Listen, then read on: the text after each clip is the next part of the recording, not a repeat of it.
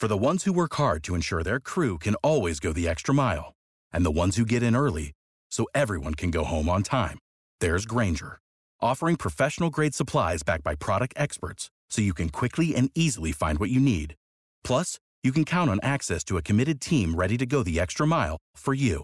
Call, clickgrainger.com, or just stop by. Grainger, for the ones who get it done.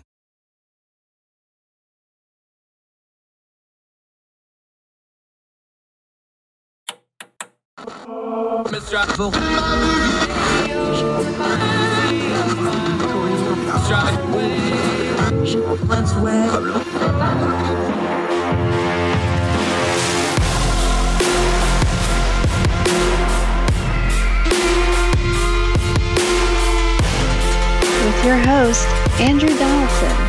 This is Heard Tell. Ah, it's twice on Sunday. This is Heard Tell Show's uh, recap of the week that was. I'm Andrew Donaldson. Thank you so much for joining us wherever you and yours are. We hope you're well, whether you're across the street or around the world. Five great interviews this week. Very proud to bring you all of them. We're going to kick it off with Kir Nuthi. She joined us and talked a little internet regulation. She has studied and lived both overseas and in the States. So we discussed that.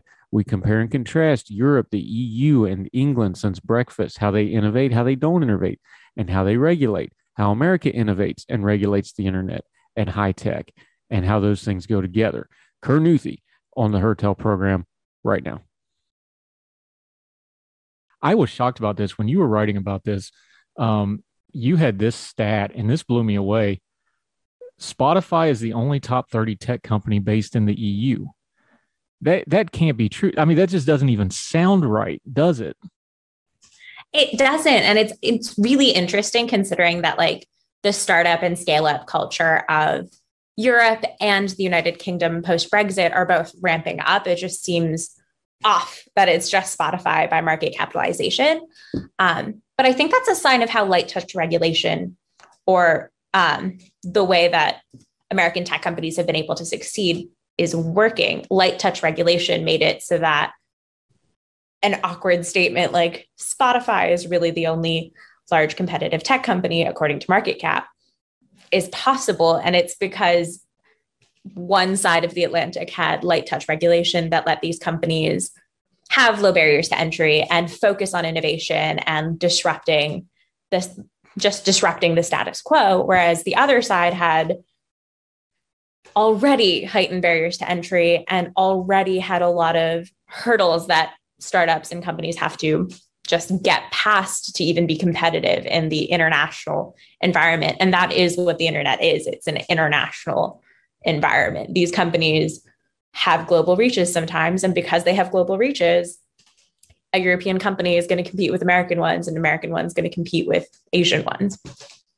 It's so interesting though because th- this isn't like we're talking about you know developing nations here. Uh, Germany, France, Sweden. Germany is one of the world leaders in industrial technology. They're they're on the cutting edge of that. Most of the world goes there for things like you know precision tooling, things like this that you need for industrial thing you know, Switzerland, of course, world renowned for their banking and their financing stuff. The Netherlands, Spain, Sweden. These aren't developing countries. These are what we would consider frontline economies, top countries in the world, countries that are mostly uh, market based systems that we think of as being pretty free. The idea that there isn't a major tech company in a Germany or in a Switzerland or even in an England, you know, London's the financial center of the world in a lot of cases, as we've learned with the Russian stuff that that's just shocking to me. But is that not a perfect example of what a little bit of regulation can do? Because we've all seen the European websites where we got to click those extra cookie things, right? And that's not exactly analogous, but it's just an example. Is there any other way to explain that but regulation? Because they innovate in everything else, they just don't seem to be innovating in this. I mean, you're seeing that now post Brexit. The United Kingdom post Brexit is outpacing Germany, France, Sweden, all of these countries for like startup investment, venture capital, etc. Like it's become a real contender and it's going to be really interesting to see in the coming years if that works out for the United Kingdom because they've maintained the approach that makes them more marketable than Europe. But that's the exact reason why the UK was even able to outpace European countries is their regulatory system, especially their data privacy, GDPR, has made it not the most friendly area for tech companies to want to go to or start their business. And that's just the nature of free markets and competition. While the European Union may want a heavily regulated environment, and maybe that is what they want, and maybe that isn't what they want, but that's what they have. Um, companies can just go elsewhere. So can investors. And while customers can probably not move as easily as companies and investment, it's going to always be more consumer friendly and more investment friendly, more innovation friendly where there is less regulation. Now you you went to school in London. You went to University College of London. You know London well. London is an international city. It's the financial hub for most of the world. It's also a cultural hub. It's, there's the running joke that all the most expensive real estate in London, none of it is owned by the English. It's all you know, rich people from elsewhere coming in. Talk about the environment though. Like, do people in London do they go? Well, wait a minute. We're a financial center. We're one of the great cities in the world. Shouldn't we have this? Or is that something that the people think of, and therefore, because it's a parliamentarian system, the government is just kind of lagging behind it, or is the government ahead of the people there in England?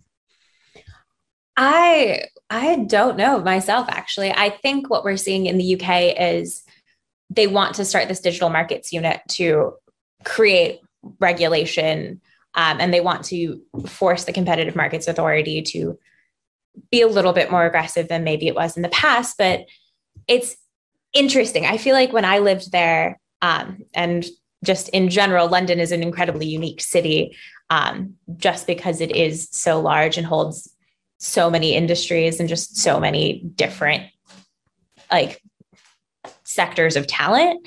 Um, but for the United Kingdom, it seems to be that they're pushing for regulation after having to figure out what their regulatory scheme looks like, especially for digital markets.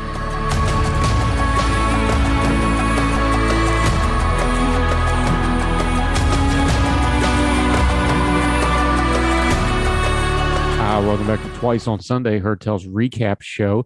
Uh, one of our favorites. We have her on all the time. Our historian friend from over in England, Sarah Stook, uh, writing in electionsdaily.com. Our good friends over there. They have these wonderful history pieces she's doing. She's currently doing a series on the first ladies of the United States of America. Fascinating stuff, an interesting way to look at our presidents, as we talked about with her. The fact this kind of normalizes them. We tend to kind of think about the marble busts and the statues and the mythology and the history of these presidents. But looking at it through the lens of the first ladies, you kind of get an interpersonal relationship of it. These were people, they had to interact with each other. And these are remarkable women who had a great effect on the history of our country, some surprising facts you may or may not know about, some things that may or may not have changed the course of the history of the whole country, like we talk about in this clip right here. Sarah Stook, one of our favorites, talking about the first ladies of the United States of America right now. I found um, when you wrote about it, a president we don't talk about a whole lot, Rutherford B. Hayes, his wife Lucy, um, we talk about, you know, nowadays we use the term activist a lot. She really was an activist in a lot of cases. And then she had to kind of adapt herself to the politics of the day and the White House. And she still seemed to have a very strong relationship with her husband. Talk about Lucy Hayes a little bit. Yeah, everyone just mocks her as Lemonade Lucy, who, you know, didn't allow wine at the White House, etc. I mean, we've still had two two-toler presidents, you know, Trump didn't. He saw his brother die from alcoholism. Bush suffered from alcoholism and now is doesn't drink. But back then, you know, prohibition, temperance was extremely popular, especially among women. They saw husbands coming home drunk and idle, beating their wives and not working, and thought, you know, this is a societal problem. And she was far from the only one. And she was extremely intelligent. First lady to go to college. She was extremely intelligent, so much so that Rutherford B. Hayes was both ad- admired her and was a bit scared of her for being so intelligent. She probably would have got um, supported women's suffrage if she'd lived longer or been in a different time period. She wasn't absolutely perfect on race, but she definitely was very strongly abolitionist and spoke out for civil rights. She was a pretty remarkable lady who's just gone down to, oh, she didn't like to drink and she was a she's the forebearer. Before her, first ladies were maybe very intelligent, but they weren't you know highly educated, as it wasn't expecting women to. But look, several of our most recent first ladies have either got law degrees, PhD, or, or graduates. Yeah, amazing, isn't it? Uh, talking to Sarah Stook, a little bit of history. Okay, here's one that I love and I've actually studied a little bit. Uh, Julia Grant. Uh, Grant, of course, speaking of drinking problems, Grant had himself one. Uh, Lincoln famously told when the generals tried to get him fired, get Grant fired, he famously quipped that, we'll find out whatever brand he's drinking and I'll give him more and give it to all the other generals because he fights. Uh, but when you look at history, the only time Grant drank was when his wife wasn't around. Uh, it's very amazing relationship.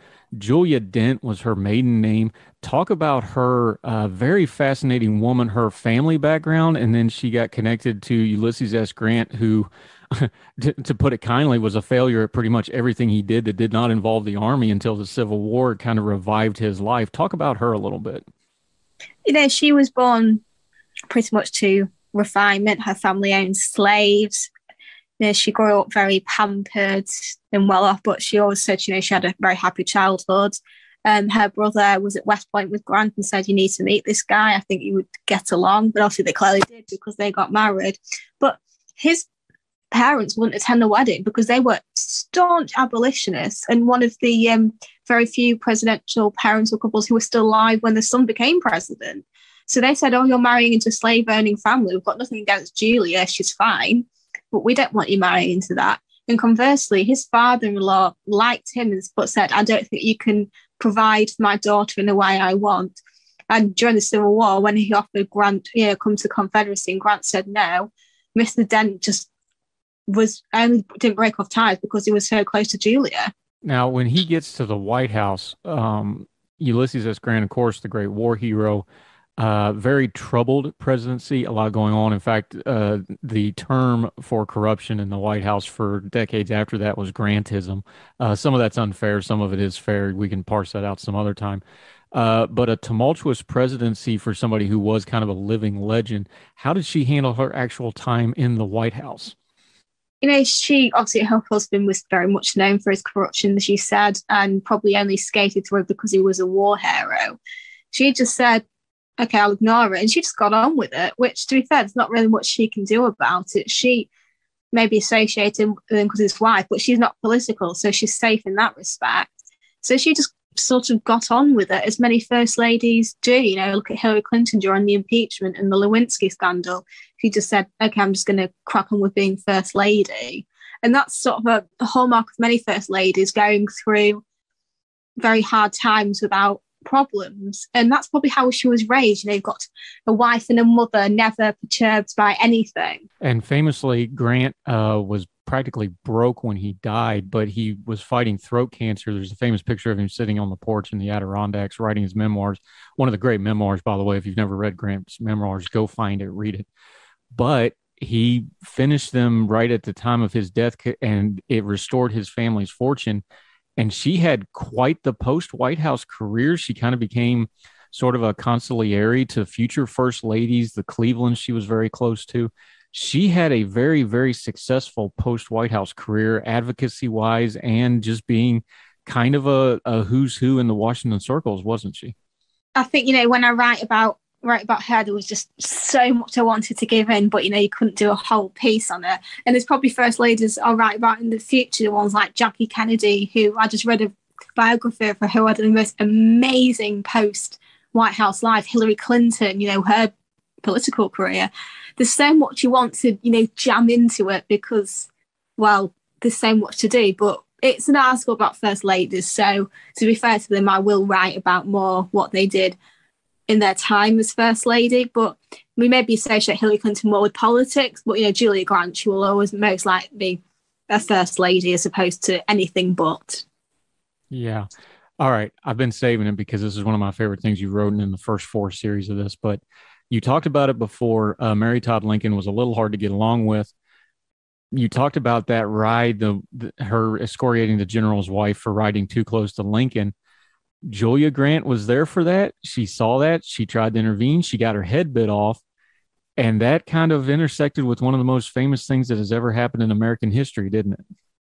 Well, in April 1865, they invited the Grants to come to the theatre with them. Ulysses S. Grant was probably all for it, but Julia Grant said, No, can't stand her. It will be boring. Let's stay at home. We've been apart for too long. Let's just have some time together. And that night, Lincoln was shot.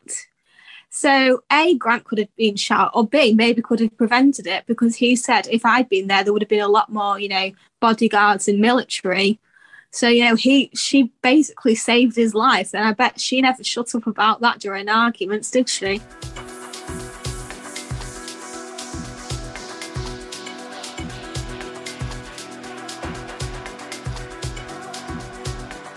Uh, welcome back to Twice on Sunday, Heard Tell's recap show. Very, very proud of this interview. You know, we talk about turning down the noise. We talk about actively listening to all sides and then making decisions. We're going to talk, not yell. We're not just going to chase buzzwords. Uh, we're very proud of this interview. Uh, West Virginia delegate Danielle Walker joined us. We were so thrilled to get her and to have this conversation with her. We talk about some really tough issues. Uh, she was very gracious in her time. She talked through those tough issues. If you've never heard somebody out on issues like CRT, like the Crown Act, like race, like discrimination, and you've only heard the buzzwords online from your own side, this is an interview you need to listen to in its entirety. We actively listen, we talk, we ask some very tough questions, some very direct questions. She answered them all. Very humble and grateful for her time. Please seek out this entire interview, but especially this clip. Powerful stuff. It gets emotional, it gets real. And it's something that we don't see enough in our media of people just talking to each other. So, a great grown folk talk with West Virginia delegate Danielle Walker right now on. A, a tough topic. We'll just touch on it briefly, though. But uh, education's been a lot of people's mind. There was an education bill that uh, went forward in West Virginia. It's let's call it what it is. It's dead identical to about 20 other states, is because these are all kind of coming from the same places the CRT debate got flopped over top of the whole thing because that's the buzzword one and that's the one that gets fundraising and that's the one that gets attention. Put this let's do this like we did the hair thing though. Put it on a personal level though because for folks that don't know in the state of west virginia every eighth grader including me including everybody else that was in eighth grade you have to take a semester of west virginia history. All mm-hmm. right, love it. It's called the golden horseshoe. I was robbed in 92 but let's not get into that. Um, when when you deal with history when i took west virginia history there just wasn't a lot there, the hidden figures thing i didn't know about even though i grew up an hour from there uh, the Hawks Nest Tunnel disaster. I bet a lot of people don't know about that. Hundreds and hundreds of hundreds of black men from the South purposely recruited without families that died on that mountain. Uh, the mines were the same way in a lot of cases back in the days, places like Welch down in the coal fields. There's a, some of it's dark, but it's a very rich history that doesn't get taught but because they're legislating on the bill, and I'm, I'm just going to put it this way part of my problem with the CRT legislation is you, legislation has to be black and white, and these folks can't even define what CRT is, pro and con. You're writing bills now where I think you're going to have a big problem teaching much of anything. Is that how it landed with you too? Because you have a perspective that I don't have. You tell me, how should we be addressing these issues? Because I know for a fact, because I grew up in West Virginia and I came through West Virginian schools they don't teach this stuff. And I doubt it's gotten a whole lot better. Uh, how do we make it better without having this nebulous legislation that's just going to kind of muddle the water on everything at best and harm things at worst? The best way that we can go through this is to lean on the professionals that are in the classroom, and that is our educators. And our educators have master's degrees in doctrine in the classroom. There is always an open line of communication. My family moved here in 2010. My oldest son, my late son, was an eighth grader. All of us learned that eighth grade history. What we did not learn was Katherine Johnson, Carter G. Woodson, the father of Black History Month, never came across that. We didn't learn about Booker T. Washington Harper's Ferry. We did not know of the many festivals. We hadn't heard about the Osage community that's right here in Monongalia County. And so, why do we want history to remain hidden? And what is that going to really do for the students of West Virginia? Presentation without presence is powerless. And we are all power. Now, when we speak about certain things of migration and immigration and slave trade and civil rights, even to modern day, and we speak about lynching, you, you can't forget about Emmett Till. And I do my due diligence especially doing Black History Month, is to pick up. I just didn't pick up any Black history. I chose West Virginia Black history for a reason. And to have my friend, my colleague, a Republican from the Charleston area, Delegate Pack says, I learn something every time you post something. And it's on Twitter. So it's just one, two sentences. That's it. He said, and I've lived here all my life. I'm going to go back and take a ride through Charleston again if we can start being open minded, I don't want you to feel anything, but I don't want you to disregard the generational trauma. Most hurtful is removing books about Ruby Bridges, Martin Luther King Jr., and Galileo from certain school libraries, I have a problem with that because that's the first persons that you use to quote. Katherine Johnson is an honorable American, just as Robert C. Byrd is. But you see Robert C. Byrd name on many hospitals all over roads, bridges. But Katherine Johnson had to hit the big screen for you to know her name, not even remember it. 36 things in the state of West Virginia with Robert C. Byrd's name on it for those of you keeping score at home. Talking to Danielle Walker, I, w- I want to ask you this question. It's a little indelicate, but I'm just going to phrase it to you the way you said it. Yes. Um, let me phrase it to you this way. Um, because the response to this is I've heard it from friends on the right and the left, some of them too. They say, well, this just makes it too uh, controversial. We want to have a colorblind society. We want to treat everybody equally. You had a quote when you were speaking to a crowd. It was actually during a rally back about two years ago. Mm-hmm. And I wanted to ask you about this because the way you phrased it, I want you to explain it to, to me and the folks in the audience as well you said, and I'm paraphrasing it just a bit. You said um, the problem with being colorblind is if everybody's colorblind, then they'll never actually see me.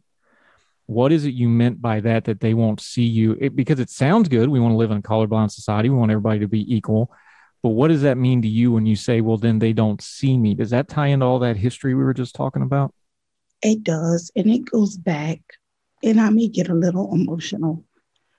It goes back to being three and a half years old when my mother and father sat me down and said I had three strikes against me. Now, please don't judge my parents because I love them dearly. Number one, you're Black. Number two, you're a female. And number three, I'm sorry, baby, we are poor. I didn't use those things as an excuse. I didn't use those things to keep my head down. I used those three strikes to motivate me because my parents were realists, right? So that meant for every application, it asked about my race. How can we have a colorblind society? Whether I apply for a job, whether I'm getting a driver's license, it is a marker of who I am. Race. And so, why, where does the color blindness come from? Now, many folks it could say that this is my religion, this is what's in the Bible. Well, then that's discriminatory also, because not everyone practices a religion. Not everyone reads the Bible. It is my faith, and I hold it near and dear to my heart. But when you say you want to be colorblind, do you blind out my natural hair? When you say you want to be colorblind, do you blind out my tattoos? When you say you want to be colorblind, do you take away my statute of being a six foot, 300 pound woman? Do you go colorblind if you see my sons walking into a store and you clutch your purse? Do you go colorblind when you see certain people wear certain clothes, listening to certain music? So, when are we actually truly colorblind? We are human. So, I need you to see me. I need you to see beyond this beautiful black skin that I was so graciously, graciously blessed to be in. I need you to see the mind. I need you to not only hear the words that's coming out my mouth, but I want you to understand them. I want you to be an active listener. I want us to work together. I don't want a hand out. I need a hand up at times. But just as I'm reaching my hand up for you to help me, my other hand is reaching for someone else to come to that same level. This is true equity.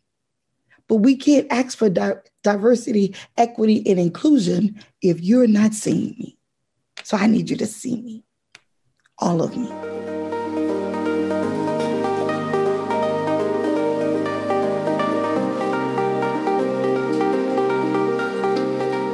Ah, welcome back to Heard Tell. I'm Andrew Donaldson. Uh, Russia and Ukraine has been dominating both the news and our little program. We've talked about it just about every day in the 40 some odd days since Russia's illegal, immoral, and ghastly invasion of Ukraine. But what set some of this off, of course, was the energy pro- policy over there, especially natural gas. That's what fuels the oligarchs. That's what fuels Putin's power is their gas and natural resources and the way they can hold that over Europe's head. Uh, we turn to one of another of our great Young Voices contributors. Lindsay Kaiser was on the program. A wonderful conversation, wide ranging, talking about Gazprom, the Russian energy giant that is the bankroll for the oligarchs and all the mess that Putin does over there. But we also talk about things like infrastructure here in America, pipelines, ports, how now that our president has gone over there and wanting to increase our exports, which is a good thing. There's also policies that should have been done for a long time in the past to get us ready to be able to do that, and how the current crisis should shape our policy and our thoughts going forward so we're better prepared for the next one. Lindsay Kaiser talking gas, talking energy, talking policy, and a little bit of infrastructure to boot on Heard Tell right now you mentioned a minute ago. Let's talk infrastructure here for a minute because we have seven uh, liquefied right. natural gas processing plants on the East Coast and the Gulf Coast um, for obvious reasons. Because when we're talking about pipelines in America, pipelining that stuff to the ports is the part of that that you need to really export this energy. So now that they want, we mentioned the deal for 15 uh, billion cubic meters of gas going to Europe. Yeah. They want to scale that up to 50 billion by next year but to really do stuff like that, you have to have the pipeline infrastructure and you have to have the port infrastructure. And this isn't Biden's fault because he's only been in office for years. We have neglected this kind of infrastructure for decades for various reasons, from economical to political to environmental. Sure. These are the things that you have to be doing all the time ahead of time because when the crisis comes, they're years away and it could have been a solution right now, isn't it? Right. Yeah, absolutely. And, you know, you're right, of course, that the lack of pipeline infrastructure is something that has sort of dominated American energy policy since long before President Biden was in office. Um, but it certainly doesn't help that he has fought tooth and nail to keep the Keystone XL pipeline closed, um, something that a lot of you know congressmen have fought to reopen, um, including Congressman Pete Stauber from Minnesota. Um, and you know the thing about reopening Keystone XL is that it would really improve natural gas availability in the U.S. Um, and it would also help Europe avoid, you know, supporting a brutal regime to maintain its own energy security. Um, but yeah, it's it's it's a tough look, and it's also interesting because it goes back to this thing about optics, right? It's like okay, so you really do want to help Western Europe get its oil and gas, um, you know, imported from the U.S. That's fantastic, and yet you won't support the infrastructure that's necessary in order to make that pipeline, you know, dream like a reality. We talk about the pipelines, and I understand there's environmental concerns. Um, yeah. But when w- the pipelines, though, and I know they there can be leaks and things like that. The the idea of the pipelines is you get it off the roads and you don't have to truck this stuff, and it flows right. smoother. There there's environmental and car. In fact, the the one that they were trying to put through Appalachian that would have been carbon neutral if that's something you're really worried about. The way they had designed that one, it is more environmentally friendly. At some point, perfect becomes the enemy of the good on the environmental stuff on this stuff with the pipelines. Right. And I'm, I'm look, they just tried to put, they're putting one through West Virginia right now. There's parts of West Virginia I I'm don't sure. want a pipeline through because, you know, it, I'm literally where I grew up. They got my hometown right now. They got them just stacked up, all the pipeline stuff. I get all that. But then the opposite side of that is we we live in a globally unified world now. And yes, right. when Russia invades Ukraine, now we're going to pay for it because we didn't have our up where do you think we find that balance because there there i don't want to blow it off because there's legitimate environmental concerns with pipelines there's economical sure. concerns with pipelines but there's also this alternative of if you make yourself dependent on bad people at some point it is going to burn you at some point we got to make some compromises here somewhere don't we absolutely and i think you know one funny thing that something you mentioned reminded me of is that President Biden has gone on to say to meet with, um, I believe it's Saudi officials um, and other officials in Middle Eastern countries about securing more oil and natural gas resources. Um, and it sort of makes you wonder, you know, are these the nations that we'd like to pair up with? If we, if pairing up with Russia, right, resulted in an invasion of Ukraine, um, and now we want to go pair up with the Middle East, not exactly a very democratically friendly place, not exactly a place that cares a lot about the environment, historically speaking. Um, instead of you know making sure that if we if we pipe this oil and gas at home, we can put on our own environmental controls, right? If we produce it at home, you know, refine it at home, we can control the way that it would impact the environment much more than if we just buy it from somebody else. So I that's you know I think it's another question, another question that goes into understanding the balance between in, improving domestic energy supply or buying it elsewhere and not having that environmental burden on our own land. See, I like the way you put it is important too, because you wrote about this when you were writing an international policy digest about natural gas being America's greatest weapon. Weapon, kind of a, you know, an analogy there. Right. But it really is the case here because Putin has weaponized his energy sector. Uh, we already know the mess we've been in the Middle East for decades and decades over oil. Um, at some point, clean energy will be weaponized by people. It, I fear it will be because China dominates the raw minerals that we need to make batteries for all this electrical vehicle. The idea Absolutely. that these things are not going to be weaponized at some point is foolish. Shouldn't we treat resources like natural gas like you know the raw minerals that are needed for batteries for the EV stuff that's coming in the future. Right. Shouldn't we treat these things as strategically important geopolitically and not just, I think we compartmentalize this stuff too much like, well, this is an energy issue or this is an environmental issue. Shouldn't this be more of a, holistic, may not be the right term, but this stuff all goes together. Shouldn't we approach it that way so that we're seeing it in a healthier manner of like, look, we need to make a little bit of a compromise on the environmental part of this, and we're going to make a little bit of a compromise on this because we're going to keep us out of a geopolitical war. Shouldn't we be thinking yeah. about it more that way instead of just getting in our niche little policy sectors and not putting it all together into a complete picture? Absolutely, absolutely, Andrew. And it's funny, I don't think anything has made that more clear than the Russian invasion of Ukraine that we are seeing reflected in prices for energy, you know, to heat our homes and gasoline to power our cars. I think the fact that this is a geopolitical issue is is you know reflected in those higher prices that Americans are paying every single day. Um, even though we have not sent any troops to Ukraine, we have sent limited military weaponry to Ukraine, if that, and we've sent maybe humanitarian aid. That's about it. Um, and the president said, you know, we aren't going to get fully involved, and yet it feels like everyone's fully involved in this crisis, just given you know the, the skyrocketing inflation um, and higher prices for energy at home and for our cars. So yeah, I think it's more evident now than ever that energy, you know, and whether it's clean, nuclear, you know, oil, gas, even coal, um, it's it's a geopolitical issue. It's not just an environmental issue or um, an energy, you know, only issue. Let's we've talked about the big picture and let's take this down to the the people level, the personal level. Um, something that I'm concerned about, and a lot of other people are. This looks like it's going to be a long war, especially with the redeployment that the Russians are. They're not retreating; they're redeployment, folks. Don't let anybody tell you different. Uh, this is going to be a long war. Um, again, this is 40% of the energy that, especially the natural gas, that Europe needs. Go look at a map. Uh, Europe is on the longitude with Maine. They're a lot more north of us. Winter is a right. big deal in Europe. Uh, not to go Game of Thrones, but winter is coming. I know it's you know April, but we're going to get into May, June, July, and all of a sudden you're into winter. This is going to really one of the reasons they announced this deal with President Biden is they're trying to get this stuff online this summer because they're looking at the metrics, they're looking at the supplies, they're looking at the the price of this stuff, and they're seeing winter coming. Talk about the human aspect of this because when we're talking big policy, sometimes we lose that this is how people heat their homes. This is how people cook their food, especially in Europe, which is gas dominant still. Um, right. Talk about that part of it because that's what's going to be the headlines in August, September, October when the panic sets in if we don't do something now to try to fix this, right?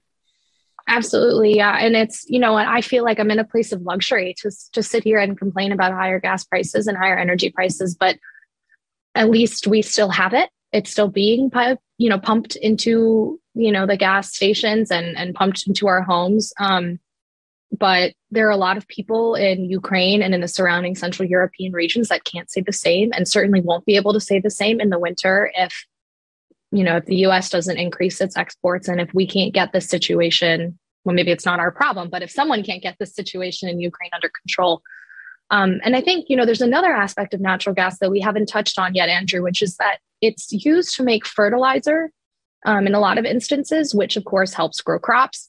And we are currently in the US already experiencing a bit of a food shortage um, and higher food prices. Um, and then globally, you know, without having natural gas to make fertilizer, you simply just cannot grow food. Um, and so while we may see it as higher prices in the grocery store, there are a lot of countries that rely on food exports from the US, from Russia, and from a lot of Western European nations um, especially you know those in like sub-Saharan Africa that simply just will not have food if we continue to see this shutdown and and you know lack of supply of natural gas.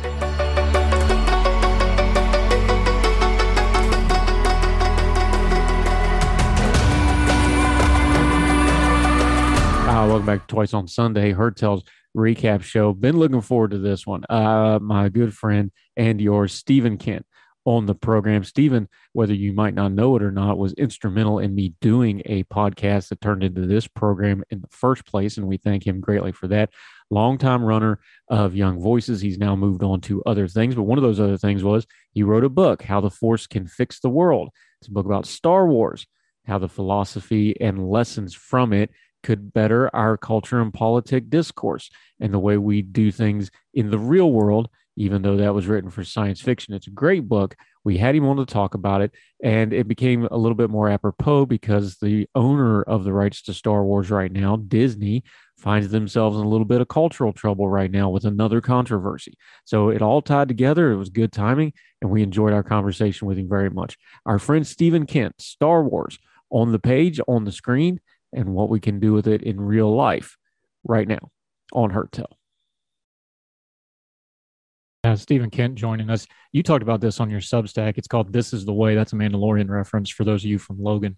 You were talking about this on your Substack. You actually broke it down into an equation where you were talking about satisfaction and success and failure and making that into almost like a math equation and trying to, how would you say, maybe like get the mix of those three things right so that they come out right it kind of goes mm-hmm. into that tradition though isn't is like well if you know what what satisfies you and you have a set of what a success is and then you know what a failure is because you didn't reach your success that kind of gives you a what do you want to call it a balance point or a mooring point or a touch point mm-hmm. or a mm-hmm. gps point to know where you're at because like you said the media environment now it's coming at you all the time from all sides and it wants you to be immersed that's the word you always hear is immersed in media can something like a, a, just a simple equation like that of satisfaction success and failure can that give you kind of a mooring to not get lost in all that?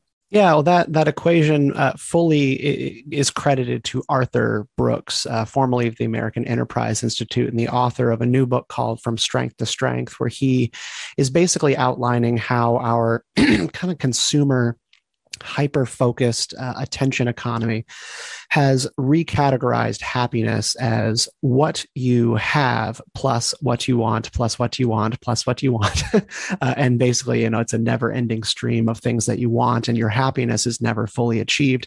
Um, the equation that is offered instead is happiness equals what you have divided by what you want.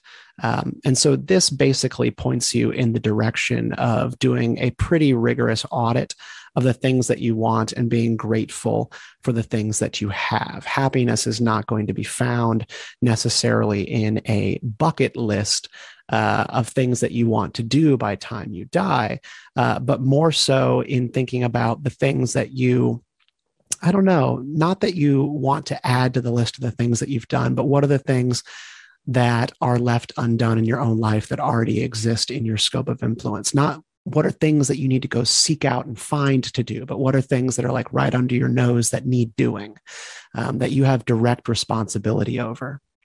Yeah, um, you talk about it that way one of the other traditions we talked about the stoics a little bit uh, a lot of star wars george lucas pulled from japanese culture specifically the samurai culture samurai movies.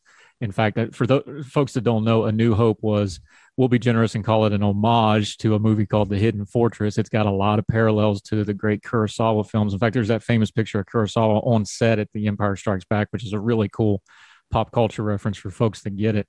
Um, the the Japanese samurai tradition, um, not diametrically opposed to the Stoics, their thing was preparedness. You know, you're always prepared to do your duty, and then there was a humility that came of that, that kind of quiet strength sort of thing. That kind of goes through the Star Wars stuff too, and you wrote about that on This Is the Way also. Of one thing we can control, like you talked about before, is our own preparedness. We can't control, you know, war breaks out in Ukraine. We can't control inflation individually, but we can control our preparedness so when crisis does come up, we have some toolkit stuff to not get overwhelmed by it, don't we? Yeah, I mean, I think part of living in the modern world is feeling perpetually stressed out and burdened by a thousand inputs coming at you from every direction. And with that does not come empowerment. It, really comes a, a, huge creeping sense of powerlessness. Um, one of the things that I had picked up from the Star Wars story, and particularly as a Star Wars fan, very, very simple uh, piece of advice here that is shared by Qui Gon Jinn in Star Wars Episode One: The Phantom Menace when he's talking to Obi Wan, and Obi Wan senses uh, sort of a looming darkness. He has a bad feeling about something, which is a, a classic Star Wars ism.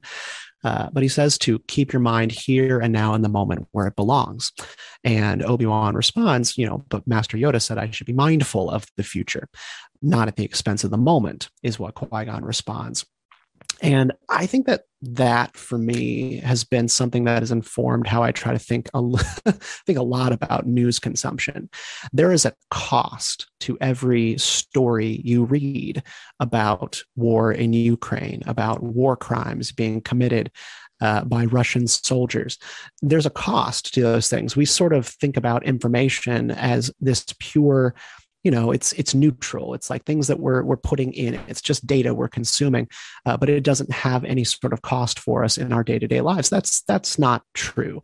Uh, the amount of time that you spend thinking about things going on overseas is time that you are not spending thinking about making sure that your bank account is in order making sure that you have trimmed uh, certain investments from your portfolio to be more lean and mean for a potentially bad economy.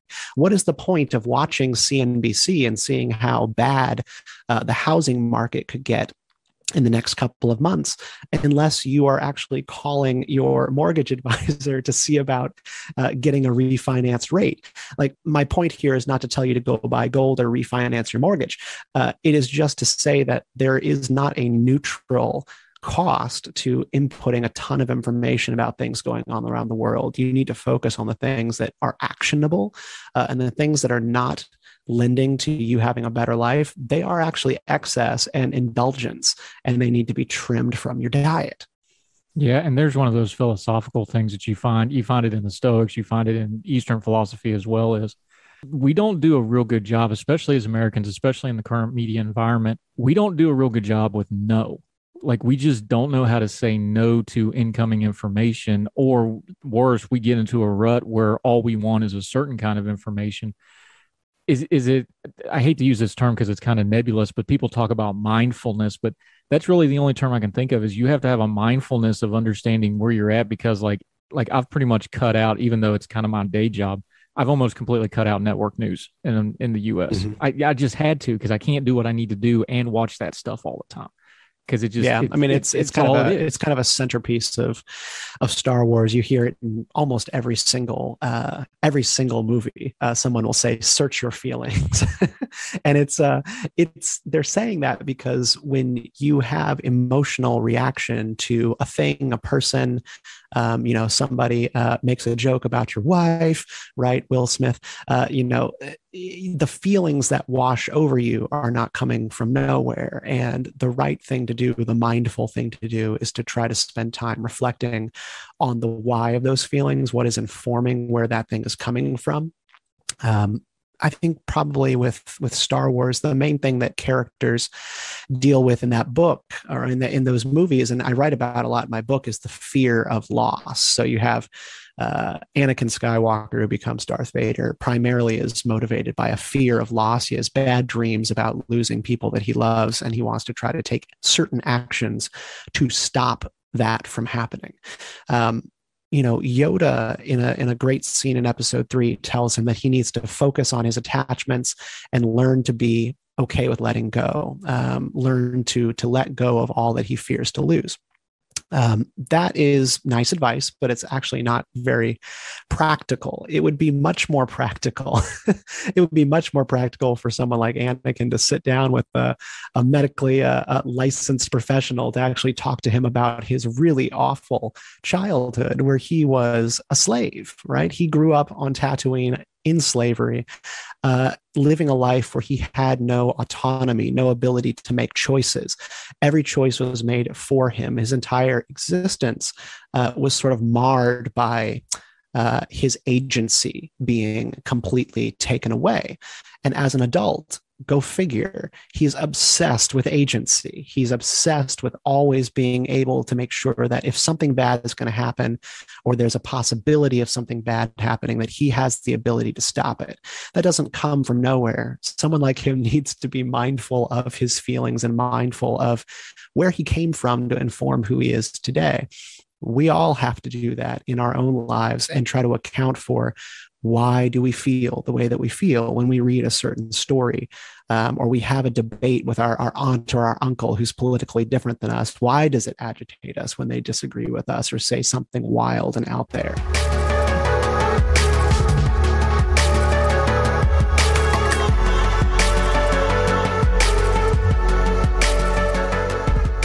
That'll do it for this edition of Twice on Sunday, our recap show.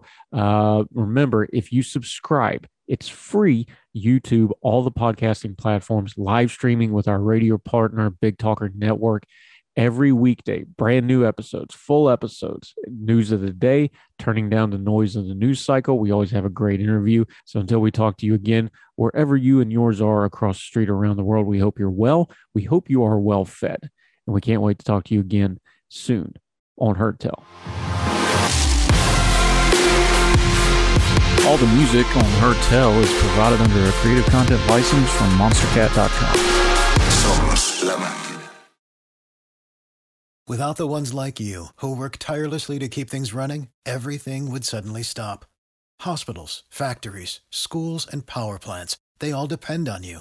No matter the weather, emergency, or time of day, you're the ones who get it done. At Grainger, we're here for you with professional grade industrial supplies. Count on real time product availability and fast delivery. Call clickgrainger.com or just stop by. Grainger for the ones who get it done.